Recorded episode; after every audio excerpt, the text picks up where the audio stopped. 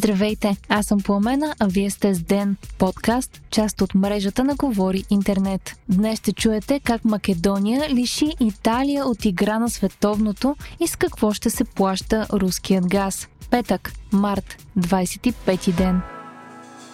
Северна Македония създаде фурор сред футболните фенове, след като вчера вечерта победи Италия и по този начин я лиши от участие на световното първенство по футбол тази година. Изненадващ гол в 92-та минута донесе триумф на западните ни съседи и накара футболната им федерация да напише във Фейсбук, който не полудее, не е нормален. По този начин Италия пропуска второ поредно световно първенство. Предишният път бяха бяха отстранени от Швеция и не играха на финалите в Русия през 2018 година. Шокът е наистина голям, защото италианците са настоящите европейски шампиони, а съставът им е оценен на 856 милиона евро, докато този на Северна Македония на едва 64. Отборът на Италия е на 6-то място в класацията на ФИФА, а македонският на 67. Следващият матч на Северна Македония е с Португалия Португалия,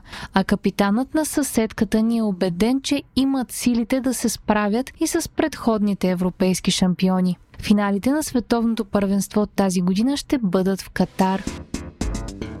Председателят на Европейската комисия Урсула фон дер Лайен каза, че Европейският съюз няма да позволи руският газ да се плаща в рубли, предаде Ройтерс. Това според фон дер Лайен би било нарушение на санкциите, които Съюзът наложи на Русия заради войната в Украина. В същия дух се изказаха и лидерите на Германия, Италия и Словения.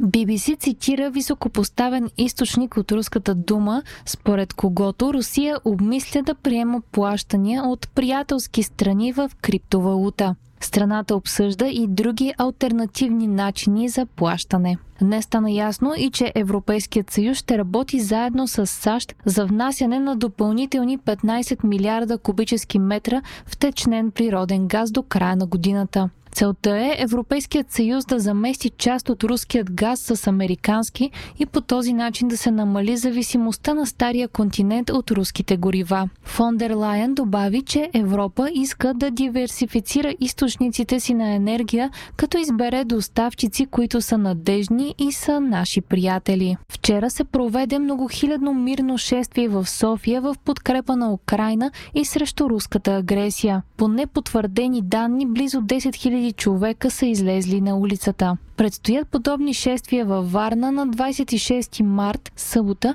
от 14 часа пред общината, както и в Пловдив, отново в събота от 14 часа с начална точка улица Райко Даскалов 53.